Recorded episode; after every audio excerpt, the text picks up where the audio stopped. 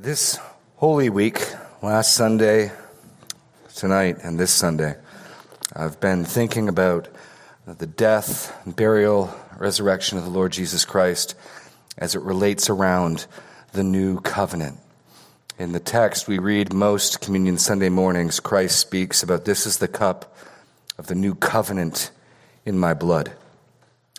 Uh, in Hebrews chapter 8 that we looked at last Sunday, um, quoting Jeremiah 31 and the new covenant. He, he quotes again in Hebrews chapter 10, which we'll look at in depth in two days. But I just want to read um, a few verses from Hebrews chapter 10, considering the new covenant and its relationship to the Lord's death and why he died, why it was necessary, why no other means would suffice. Hebrews chapter 10. Um, For since the law has but a shadow of the good things to come, instead of the true form of these realities. It can never, by the same sacrifices that are continually offered every year, make perfect those who draw near.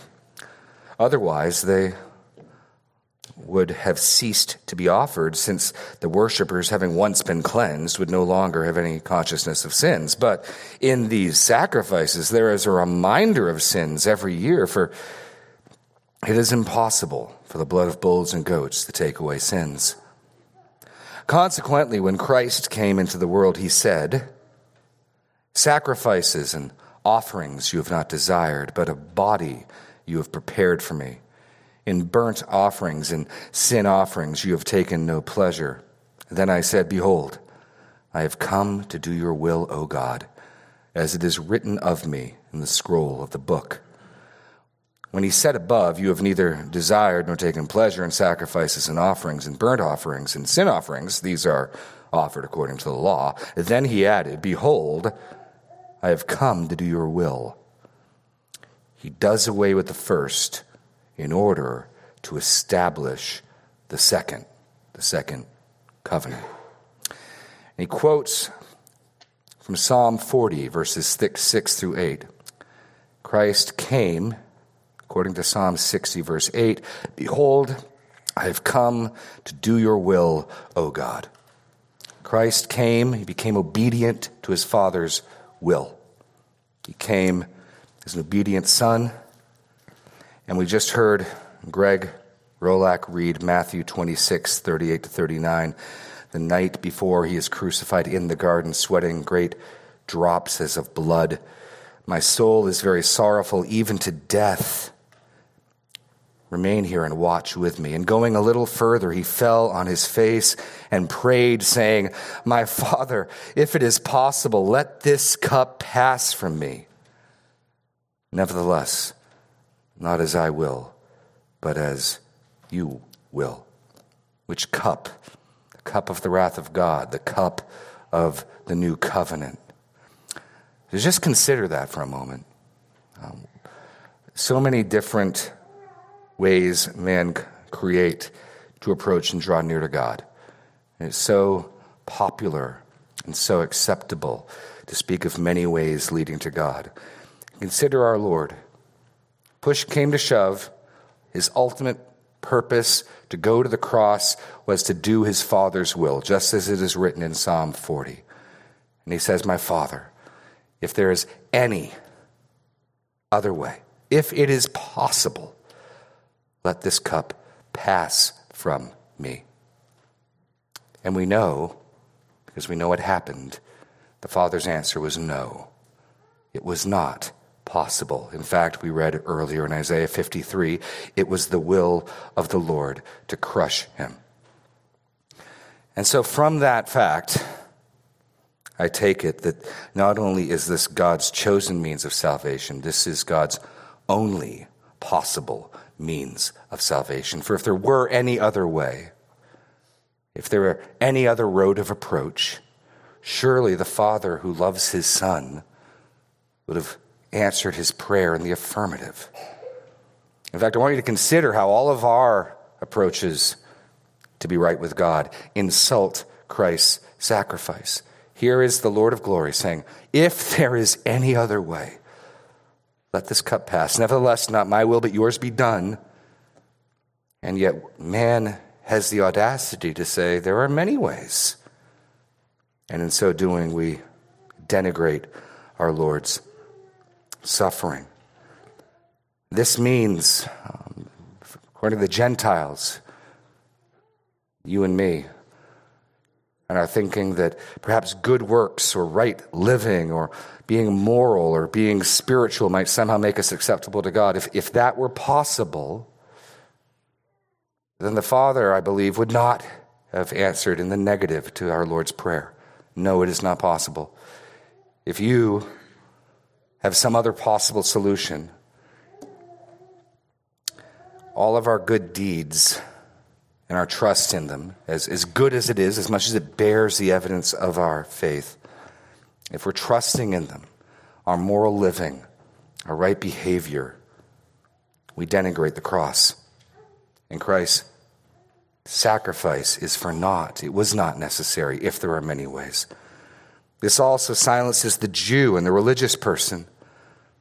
Religion, adherence strictly to religion participation in rituals and washings and circumcisions and baptisms and eating ritual meals and going on Sunday and helping in Awana and whatever other religious activity, which can be good.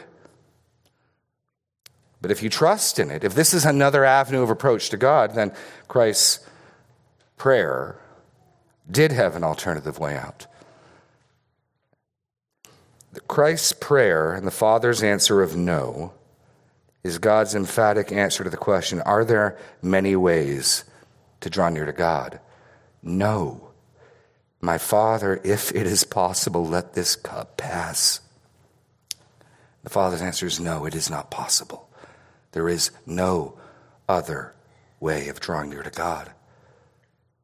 And so, this Good Friday, I, I would urge you to settle in your minds and your hearts to trust in no other salvation, to trust in no other righteousness. The Father is emphatic. It was the will of the Lord, Isaiah 53, to crush him, to put him to grief. When his soul makes an offering for sin, he shall see his offspring. He shall prolong his days. The will of the Lord shall prosper in his hand. Why was it necessary for Christ to die? Because, as we saw last week, only in the new covenant is there true and lasting forgiveness of sins. Hebrews 9 says this For if the blood of goats and bulls and the sprinkling of defiled persons with the ashes of a heifer sanctify for the purification of the flesh, how much more will the blood of Christ, through the eternal Spirit offered, himself without blemish to God.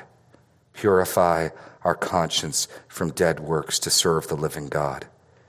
Therefore, he is the mediator of a new covenant. Christ's death was necessary and unavoidable if God's promise of a new covenant would be kept. Only in the new covenant do we have the purification of our consciences, the forgiveness of sins, so that those who are called may receive the promised eternal inheritance, since a death has occurred that redeems them from the transgressions committed under the first covenant. Christ's death is necessary because only in the new covenant is there lasting and true forgiveness of sins. Only through a death is a covenant cut. You don't technically make covenants, you cut covenants. And Christ's death was the necessary sacrifice to inaugurate, to purchase, to bring in the new covenant, because only in the new covenant do we receive these blessings. And we read Jeremiah 31 and we'll be done with our study. This, this is what Christ is doing on the cross. He is purchasing the forgiveness of sins, He is purchasing the new hearts and the new minds he is giving us all these blessings. Behold, the days are coming, declares the Lord, when I will make a new covenant with the house of Israel and the house of Judah, not like the covenant that I made with their fathers on the day when I took them by the hand to bearing them out of the land of Egypt, my covenant that they broke, though I was their husband, declares the Lord. For this is the covenant I'll make with the house of Israel after those days, declares the Lord. I will put my law within them, and I will write it on their hearts, and I will be their God. And they shall be my people, and they shall no longer each one teach his neighbor and each his brother, saying, Know the Lord, for they shall all know me, from the least of them to the greatest, declares the Lord. For I will forgive their iniquity, and I will remember their sin no more. Our Lord cried in the garden, Father, if it is possible, let this cup pass. Nevertheless, not as I will, but as you will. It was not possible for God to bring this covenant of salvation to us any other way. It pleased him, it was the will of the Lord to crush him, in order that he might redeem and secure and save many, many sons and daughters. This is the price that was paid. Any other hope we have, any other confidence we have, or add to this makes a mockery of our Lord's Prayer. This is our hope. This is what we have placed our faith and trust in. There is no other name under heaven by which men will be saved. There is no other sacrifice for sins. There is no other Savior. Let us fix that in our minds and worship. Let's pray. Lord God, we thank you for not withholding from us the very best thing. You did not spare your own Son, but you freely gave him for us all. How will you not with him also freely give us all things?